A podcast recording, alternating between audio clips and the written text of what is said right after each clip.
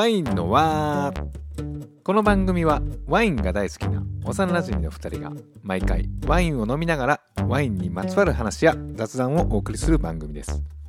満月と新月の日たまにハーフムーンの日に配信しております。まあ要するにワイン好きの2人がワインを飲みながらお話をするだけっていう番組です。ワインのはしんちゃんです。よしです。いやよしくん。はい。今回が第38回。三八。三八。はい。前回がね記念すべき1周年スねペシャル、そうでしたね。うん。うん。盛大にね。盛大やったかな。普通やったような気もするけど。盛大にいつも通りお送りしましたけど。あ盛大にいつも通り。いいね、うんその言葉、いやねこれ何回も言ってますけどあの、はい、ワイン会やりたいわ。ああそうやね。うん。こういう状況やからそのだから、えー、とインターネットなんていうの今？オンライン？オンライン飲み会？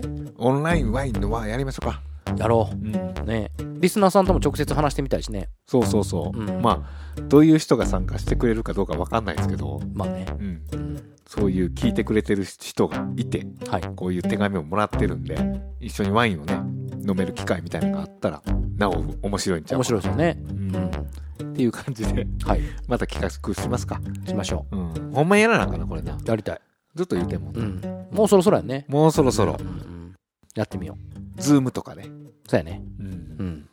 はい。っていう感じでね今日もいろいろお便りをいただいてるやつをあのハーフムーンなんでね紹介しようと思ってまして。はい。はい。では早速いきますか。はい行きましょう、はい1件目のお便りがですねラジオネーム新米農家さん。30代の男性の方です。しんちゃんよしきさんこんばんは。2回目の投稿の沖縄の新米農家です。前回は質問へのご返答ありがとうございました。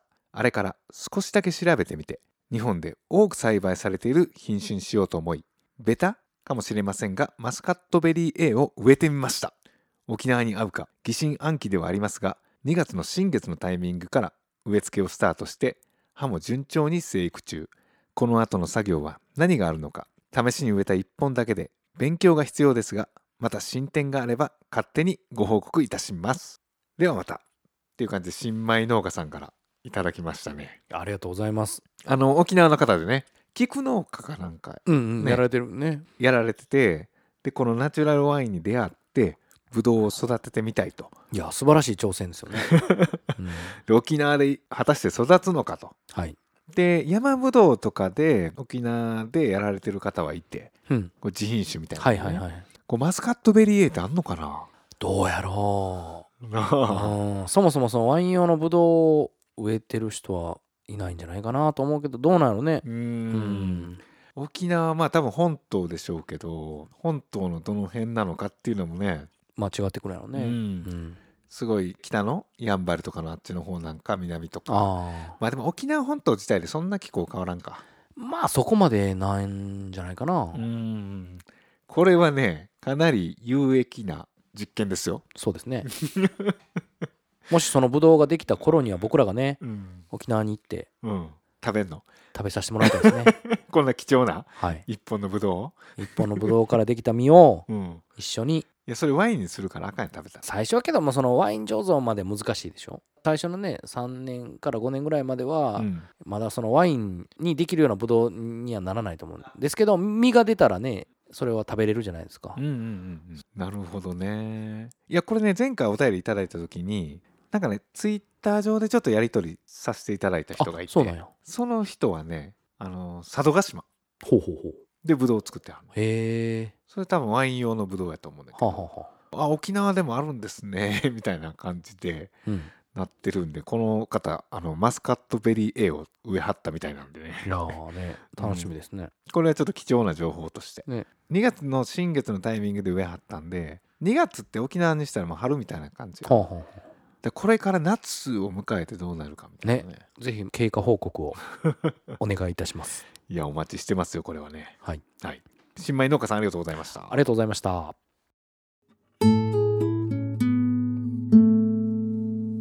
え続いてのお便りがですねラジオネームリースリングさん。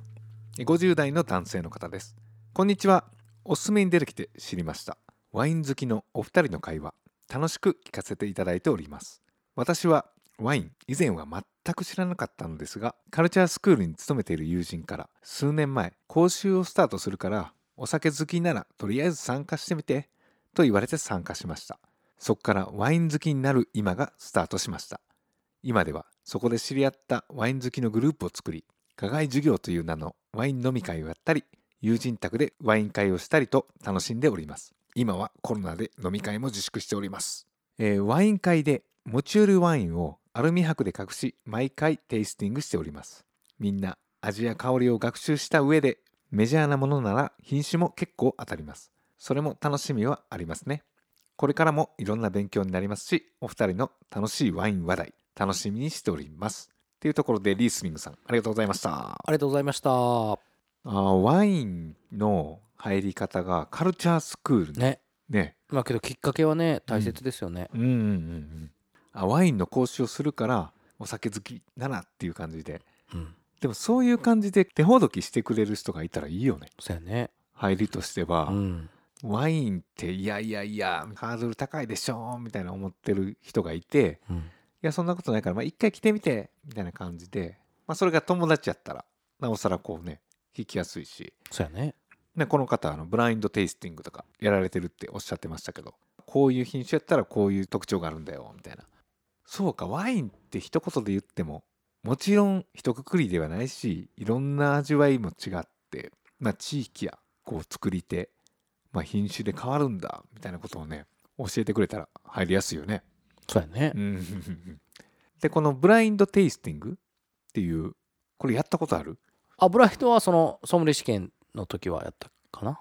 あソムリエ試験出てくるの？ブラインドテイスティング。ブラインドあだから隠してってことかあブラインドやからよくあのなんていうの？真っ黒のグラスとかで飲む、うんうんうんあブラインドテイストはしたことないかな。えソムリエ試験の時は何の？別に普通のグラスに継がれるから色調も見ないといけないし。うーん。あそれで品種を当てるってこと？まあ品種であったりその味わいの特徴。うーん。とかそのヴィンテージうん。産地とか。うーん。いやあのよくブラインドテイスティングってあるやん。俺やったことないねんけど、うんどのボトルかわからん感じでワインを出して。えそういうことなのかな、ん。ブラインドテイスティングってその隠して飲むっていう意味合いがあるような気もするけど。隠してとは真っ黒のグラスでそうそうそう。ブラインドブラインドってそもそもどういう意味なんかちょっと分からんけど、アルミ箔でくくってって書いてあったんで、うんうんうん。でもグラスをくくってんのかボトルをくくってんのか。いやボトルでしょエチケットを隠すためのアルミっていうことね、だからこの色を見るのは OK オッケーやねうん。でそれ何を当てんの？だからさっきもねおっしゃったような品種じゃないですか、うーん。あこの品種は何でしょうっていうのをやるのか。でそこからその産地とか。うーん。あとはまあ作り手とか。えー、そこまでわかんのかな？まあいったらゲームみたいなもん感覚でやってるんじゃないかな。ブラインドはやったことないんやけど一回俺あれやりたいのがすごい高いワインとまあわりかしリーズナブルなワインのああ前から言ったね、飲み比べ？をまあお互いわからんようにして当てれるかっていうのをやりたい。はいはいはいはいはい。よしくんはうん。例えば3000円と3万のワインがあるとしたらそんなもん絶対わかる言ったよ。言いましたよね前。あ言いましたねわ かる？それはわかりますよ。あそれはわかる？多分ね。多分ね。声ちっちゃなって思ってるやん多分ね。いやそれってわかんのかなと思って。例えば同じ品種とかにされるととか同じあの地方うん。とかなってきたら分かりにくくなっていくんちゃうかなみたいな。うーんわかると思うけどね。それが3000円と100万やったらでもそれすらちょっと分からんな。まあけどされどうですよ。うん。けどなんかやっぱその3000円ってうん。まあ値段だけで決して判断するのは良くないと思うけど、やっうんぱ3000円でできることとうん。3万円でできることってだから予算として考えたら幅が出てくるやん。うん。うんうん予算があればあるほどもっと丁寧にできるし、まあ、ぶどう作りにしろ醸造にしろ。う。ん。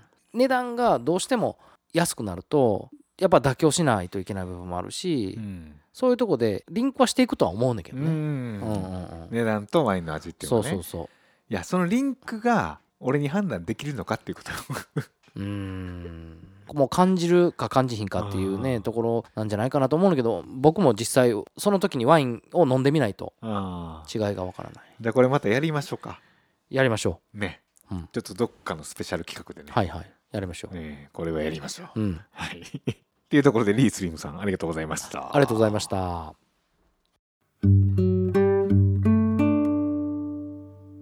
い。続いてのお便りがですねカリブさん。30代の男性の方です京都の知り合いから教えてもらい4月から第1回から聞いています。今海外駐在でフランスを体で言うと仰向けになって左乳首からまっすぐ上に行き脳天から30センチぐらいのところに位置したオランダに住んでいます。最近はロックダウンで暇なので毎晩このラジオを聞きながら適当に買ったワインを飲むのが日課です。質問ですがワインに使う酵母ってどんな種類があるのでしょうか？今家でビールを作っていてやはり原料の次の酵母が大事だなと感じています。酵母も買えるものや自分で増殖維持するものもしくは蔵積みの酵母などいろいろあるかと思います。ナチュラルワインにおける酵母についてちょっと飲みながら話してほしいです。乾杯！ということでカリブさんありがとうございます。ありがとうございます。いやオランダ在住の方みたいでね。いやいいですよ。脳天の上っていう表現がいいですよね、うん、左乳首からまっすぐ上に行き脳脳天の天から、いやけどあのオランダはねアムステルダムうん。だけですけど僕もトランジットでうん。フランスに行く時に一泊したことがあって、あそうなんや。うん、すごい楽しい街ですよね。フランスとわりかし近い？そうそうそうそう、ん。すごいね画期的ですごい素敵な、うん。女性が綺麗。オランダ人の女性が綺麗かった。あそうなん？うん。なんかイメージやで。うん。オランダって世界は神が作ったがオランダはオランダ人が作ったっていう言葉知ってる？知らん、あ知らん、うん、あのーまあ世界ってこの地球とか全知全能の宇宙ね。はいはい、はもう神様が作ったと。はい、でもオランダはオランダ人が作ったと。あーそこまで突出してるっていうことね。いやこれなんでこう言われてるかって言ったらもともとあのーうん。陸はないねあんまりオランダに。あそうなんや。そうそこを干ばつさせて開拓して土地を作ってったのがオランダ人で。っあなるほど。ていうイメージとあと自転車かな俺は自転車、うん。はいはいはい、はい、自転車大国やね。うん。オランダって。なるほど。いやオランダってこう響きがええやなん。かね、はいはい。名前のね。ね。うん。でこれ質問がねワインに使う酵母ってどんな種類があるんでしょうかっていう感じなんですけど。はい。大まかに言うと2つあってうん。その自然酵母。うん。野生酵母って言われる。まあもともとそのねいろんなブドウに川に住み着いたり醸造所に住み着いたり人に住み着いたりしてる酵母。うんあとはまあその培養酵母って言って酵母を主にコントロールして作ってるう。ん。またね特集でうん。酵母のお話はしようとは思ってるんですけど。ああそうやね。あの自然酵母っていうのはなんとなくイメージつきやすいんやけどこれバクテリアみたいなもんやね言ったら、うんそうやね。うん、すごい細かいなんかこううん。微生物じゃないけどこう、うんうん。うん原始的なそうそうそうそう。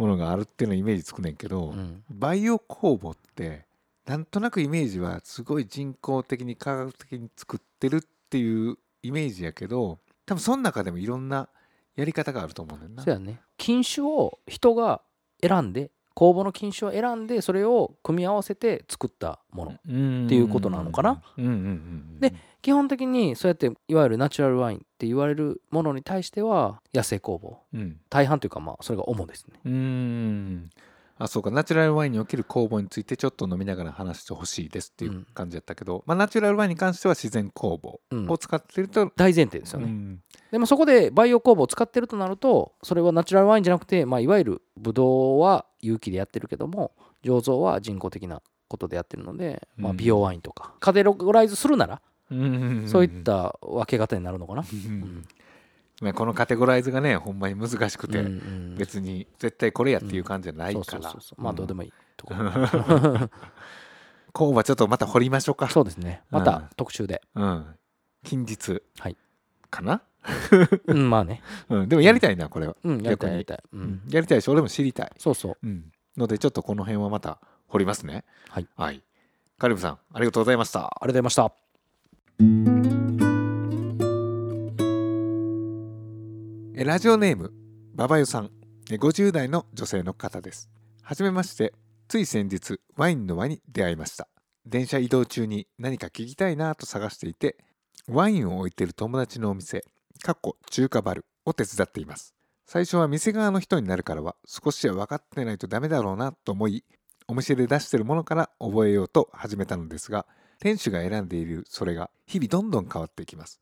種類も多いし回転も早いしカタカナばかりだし割とすぐに諦めました。この店主が選んでるから大丈夫っていう確信でお客様に出しています。ワインのは斜め読みするように聞き始めた時まずお二人の話し方会話のリズムがとても心地よく感じました。ブドウの品種でよく説明されたりカテゴライズするけどいまいちつかみきれないというのが嬉しかったです。ワインを好きな人がそう言ってるので少しホッとしました。そして第35回でよしくんが「大友義秀さん？あ。ハウンドドッグ?」と反応していたのでうんこの人たち信じられそうと思いました。世界の快適音楽セレクションに影響を受けていると聞いていろいろなことが腑に落ちました。最後にお二人に質問します。よしくんお店で扱うワインをフランスワインに絞ったのはどうしてですか？しんちゃん何か楽器を持っていますか？まだ聞いてない回が30回ぐらいあるのでこれから追いついていきたいと思います。明日が配信1周年ですね。おめでとうございます。バボエさんありがとうございます。ありがとうございます。ああということは明日が配信1周年ですね。やから4月10日そうに結構ね前にいただいたお便りやけど。ね聞いていただいた感じでね。はい。いや面白いねこのねえ面白い。内容というか。そのハウンドドッグで腑に落ちたって言っていただいてたけど そこが面白いなと思うね、うん。大友義秀さんハウンドドッグと反応していたのでうん。この人たち信じられそう。その信じられるポイントがオートモ ハウンドドッグやったんだよね。はあ。いやでも世界の快適音楽セレクションもね聞いてるっぽいよね。あそうなんや。ううん。んいい番組なんですよ。ああね、うん。前もね説明してくれたね、すごい面白くて。うん。中華料理屋さんで働いてて。はいまあ確かにそうやろうね。中華バルでワイン好きの店主がいてでまあこの方が従業員で来た時にまあ温度差というかすごいワイン好きなオーナーがいて、うんうんうん。そこにワイン好きな従業員が来るとは限らへん、まあそうやね。まあほぼない方が等しい。うんうんうん。でそこにワインの知識をオーナー同僚にな説明できるようにするっていうのは結構難しい。いや大変やと思いますよ。ね。うんなかなかそんな簡単にパッと言えることならね、うん。いいけど、けどな何よりもあのこのお便りを聞いて素晴らしいなと思ったのは信頼できるうん、方やからおすすめできるっていうのが一番強いですよね。なるほどなるほど。そうそう。このオーナーがうん選んでるんだから大丈夫っていう、うん。うん。うんうんそうやね。これオーナーとこのスタッフの信頼感が、それってすごく重要やと思いやそれはめっちゃ大事やとう、う思ん、う、うん。それって伝わるし伝達するし、うんうんうんうんそれがこう店のグルーブにもなるしね、うん。うん。であ質問やん、うん。ああ質問あったね、フランスワインに絞ったのはどうしてですか？これ前答えたかな、うん、前も一回あの言ってますけど、うん。まあフランスにゆかりがあるというのとフランスワインの良さをもっともっと伝えたい。うん。まあ好きってことね。そう。そうです、わりかし前半の方ちゃうかな？なんか話してましたよね、うん。このね。話してました、うん。はい。まあとにかくすごく僕はフランスに縁を感じてて。うん。なんかあんまフランス感ないけどね、全くね。見た目もめちゃめちゃ日本人やし。けど何かねその心地いいんですよ。あ国土もそうやし、うん。人もそうやし、うん。考え方もそうやし、何か腑に落ちるというか。あ、へえなるほどなるほど、はい。っていう感じでねフランスワインを選ばれてるそうで。でしんちゃん何か楽器を持っていますか？持ってますよ。楽器はね、えー弦楽器が多いかなうんうんうん。ギターはまあ34本持ってますね。でね三振も持ってます。あのいつかの回で沖縄の話なんかちらっとしたと思うんですけど、うん。その時に買って帰ってきためちゃくちゃいい三振があってうん。その三振がむっちゃええ音すんで。ん。もう惚れ込んで買ってきたのとかまあそれなりの価値があったってことですね。うんうんあるある。楽器屋も一緒もんやから、うんうん。あとなんやろなまあ普通になんかあのちょっとした軽いシンセとかもあるし。小室哲哉？小室哲也ってシンセイコール小室哲也あ 何個か持ってんやろ？いやいやそんな感じじゃないよ。右手左手に、うん。あちゃうの？ちゃうちゃうちゃうちゃう、あうん。でも弦楽器やね。あ、うんうん。基本は。ああうん。なるほど。まあ弦楽器言ってもそのギターと三振。ああれあれウクレレがあるわ。ああウクレレね、うん。ああよう似合うわ、うんうんうんまあ弦楽器が好きというか得意なんやね多分。うんまあそうやろね。うん弦楽器で入ったから、うんうんうん。やっぱピアノとかも弾きたいけど。僕ピアノ習おう思ってて最近。ほんまかいな。40歳過ぎてピアノをちょっと習い出そうと。前も言ったけど。ほんま、いやまあまあね。うん。まあまあそれはもうねまたうんおいおいお伝えします。じゃあねはい。いつの日か、はい。ライブしましょうか。そうやね。ワインのはライブ。うんよしきリサイタル。ピアノとね。また X になるやんそれ。もうイメージが。もう全然ちゃうのに。もうやめてくれる？そっちにつなげるの。はいっていう感じで、えーババエさんありがとうございます。ありがとうございます。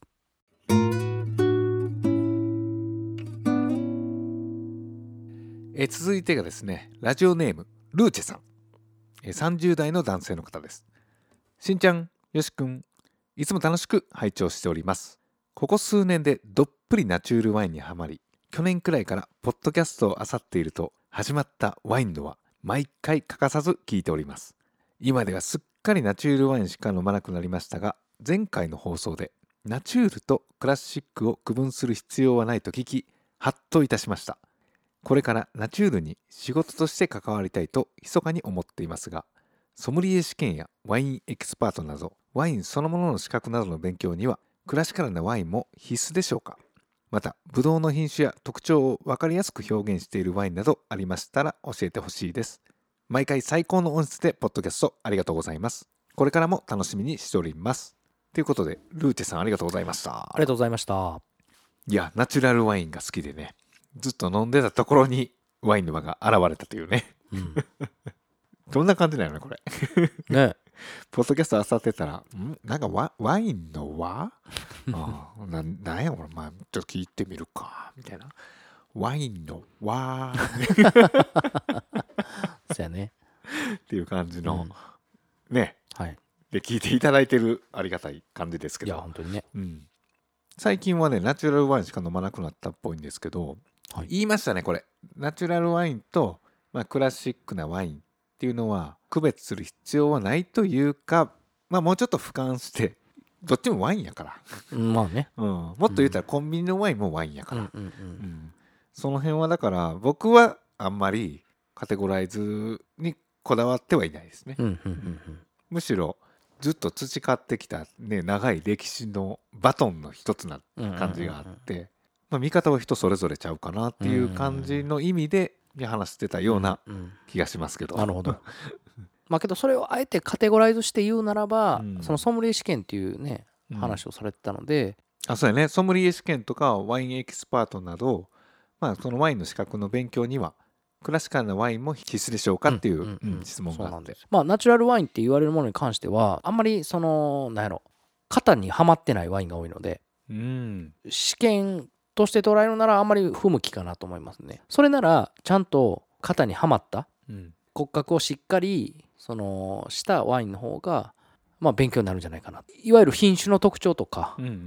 あとこの品種にはこの渋みが多くて酸度が高くてみたいな、そういうその色合いがこうでみたいなのは、いわゆる工業的なワイン。うん。しっかりと型をつけられたワインの方が向いてると思いますね。う。ん。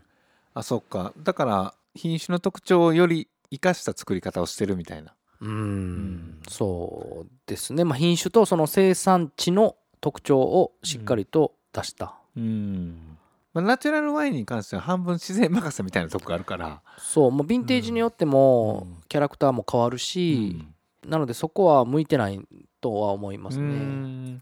んえでも結構あれなん？じゃあナチュラルワイン飲んで品種これ何ですかって言ったら当てにくいもんなものによりますね。もう全然分からへんのもあるし、やうん。っぱりちゃんと表現してるのもあるし、だかうんらそこら辺も自由なんですよ。ううん。うナチュラルワインと、まあ、言い方難しいけど、まあ、一般的なワインっていうのがあるとするならば一般的なワインっていうのはわりかし品種を当てやすいの。そうやね。そうん。の品種の特徴を表してるワインが多いんじゃないかな。うん。なるほどなるほどでソムリエ試験っていうのはどちらかというとそういう品種の特徴とかの質問が出てくるからそういう一般的なワインの方が合わせやすいとう、いうんか、そうやと思う。うん。そんな、なんか、ソムリエ試験に関しては、うん。そんなイレギュラーなワインは出さへんと思う。ーんなるほどね。ちなみにじゃああのペアリングの話前したけど、うん。ペアリングについてはどやっぱりその一般的なワインの方が合わせやすい。うああソムリエの観点としたらね。うんうんうんもう言うたら型があるからうんうんその型に合わせたらいいからうん。まあ食べ物がこういう味やったらこれやったらこういう味が合うかなっていうのは合わせやすい、そうそうそうそう。けどもそういういわゆるナチュラルワインだとうん。飲んでから判断する方が重要というか、うん。飲んであこっちに合わせた方がいいなとかその一本のワインに関しての味わいがそこまで明確じゃないから飲んでみないと、うんうんうんうん飲んでからっていうとこありますねナチュラルワインに関しては。まあ生ものなので。ああなるほどね。野菜もそうじゃないですか、うんうんうんうんうん。うん。まあボトル差もあるしそうそうそう。んうんうん。ちなみにこのナチュラルワインの仕事をしたいという話なんですけどそこに対してソムリエ試験とかワインエキスパートもまああった方がええっちゃいいんかな、まあ損はしないと思いますよ、ね。うん。うん。知識としてやっぱりまあ何回も言いますけど、うん。ワインってこう受け継がれてきた歴史のバトンでもあるわけやから、多角的な視点でうんうんうん。捉えるっていうのはね、そう。もう個人的な見解としては必ずしも必要じゃないとは思うんですけど、うん。やっぱり裏付けというかうん。基礎的な部分があるかないかっていうのはすごく大きいです、うん。もしプロとしてうん。やられるなら、ああそうですね。それを仕事としてね、うん。うん。単純に楽しむだけであればまあいいとしてもみたいな、だなんせこのいろんな視点から見るっていうのはその数が多ければ多いほどいいですね。そうですね。うん。ん。っていう意味でこのソムリエ試験とかワインエキスパートってその試験自体がいろんな視点持ってるんで、そうやね。うん。そこを挑戦して取るっていうのもいいですよね。視野を広げるっていう意味でね、うん、僕は絶対覚えられないんで ダメなんですけど。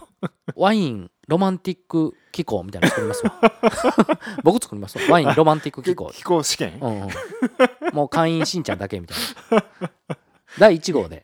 ね。第1号で。認定しようと。マジで。はい。よしき協会。効力全くない。えワインよしき協会言ったらめっちゃすごそうやで。上田で行きますわ。上田協会。うん。ワイン上田効力弱ー。それで行きますわ。はい。はい。はい。ルーチェさんありがとうございました。ありがとうございました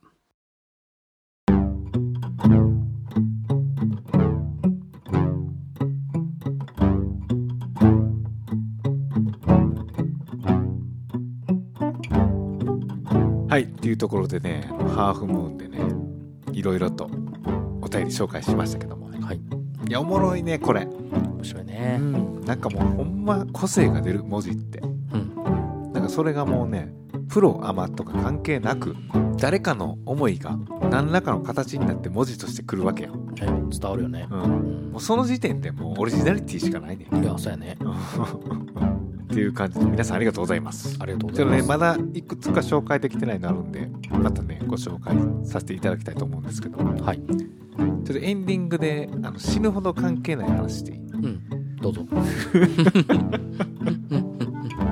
尾崎豊ってうんどう思う、尾崎豊どう思う？あー。まあけどこっからあのリスナーさんは興味の人は嫌はるかなって あそういう感じか、うんあそうやね。そうかそうか。まあけど僕らの時代はねうん。言うたら尾崎豊って言ったらすごく影響を受けた人多いんじゃないですか、うん。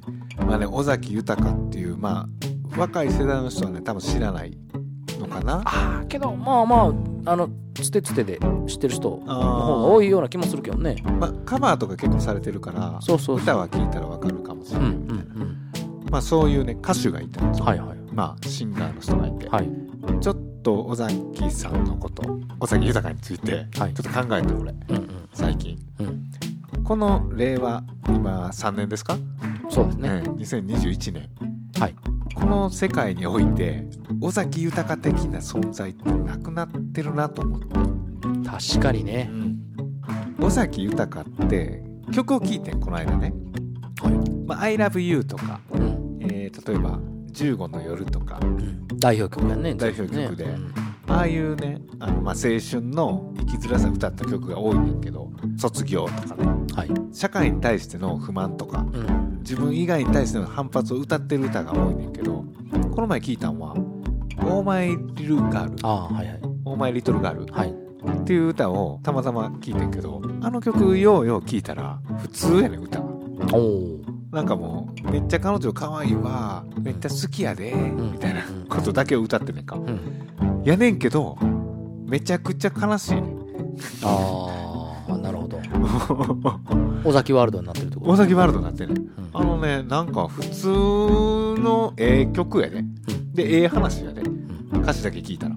別にアイドルが歌ったら普通に「彼女可愛いね」って終わるうん。感じの曲やねんけど尾崎が歌うとなんていうのかなガラスのうん。壊れかけの薄いめちゃくちゃ高いワイングラスみたいな。なるほど。ちょっと修練性っていうの？が漂う感じなのかね？もうこれ洗う時どうすんねんみたいな。ああ味わう時はいいけども。みたいなあるやんその薄そやね。いうやつねああいう感じのもう触ったら壊れてしまいそうな存在っていうのかなうんはピュアの原石みたいな。あうんなんかああいう存在ちょっと減ってるっていうあー。なんか完成されすぎてるのかね今の音楽は。なんかいろんな意味で。分からへんいや音楽に関わらずなんかもしれんねんけど、うん。いや分からんけどある意味こう情報がオープンになりすぎたというか。ああなるほどね。うん。情報社会になりすぎてう、ん。いろんなことがこう露骨に出すぎてまたみんな簡単にいろんな情報にアクセスできるようになりすぎたがゆえになるほどああいうなんかピュアさっていうかうん。現代なくなったのが形が変わったんかもしれないね、そやね。うん違う形になって僕らには見えへんだけかもしれない、今気づいてないだけでうん。ひょっとして違う形になってそれが生まれていってまあいろいろ世界は移り変わっていくみたいなね、そやね。うん。そういう感じなんかもしれん。うん。いきなり尾崎の話ぶっ込まんといてくれる？いやいやあなたあなた。あなた。あなたあなたいやふとは思ったんですああよまあまあ。言いたいことは言ったらいいと思う。言いたいことは言いました。満足？満足というか そんな感じです。あそうか。はい。はい。っていうところで、はい。えーワインの輪ではお便りを募集してますのでぜひ皆さんお送りください、えーワインの輪と検索していただくとお便りフォームがありますのでそちらからお送りください。はいっていうところでよしくん何かありますか？はい。えーワインは All My Little Girl. あれ一言でおし教わってないねこれね。お前いるがあるうん。あかん間違えたなもうもう一回行こうかな。まあええわそれで。なんで？これでいいの？えこれでいいですよ、ちょ俺ワインはなんとかって今まで言ってきたんやけど、うん、別にどっちでもいいけど俺は。うん、大丈夫。ほんならそれで言って。というところで皆さんワインはオーマイリルガールだそうです いやでもちょっとわかるかもね。あほんまにもう壊れそうな感じなとこもあんもんね、あまあね。うん、雪の結晶のようなね。そうそう。はい。っていうところでと次回は満月か新月かハーフムにお送りしますので。それでは皆さんごきげんよう。ごきげんよう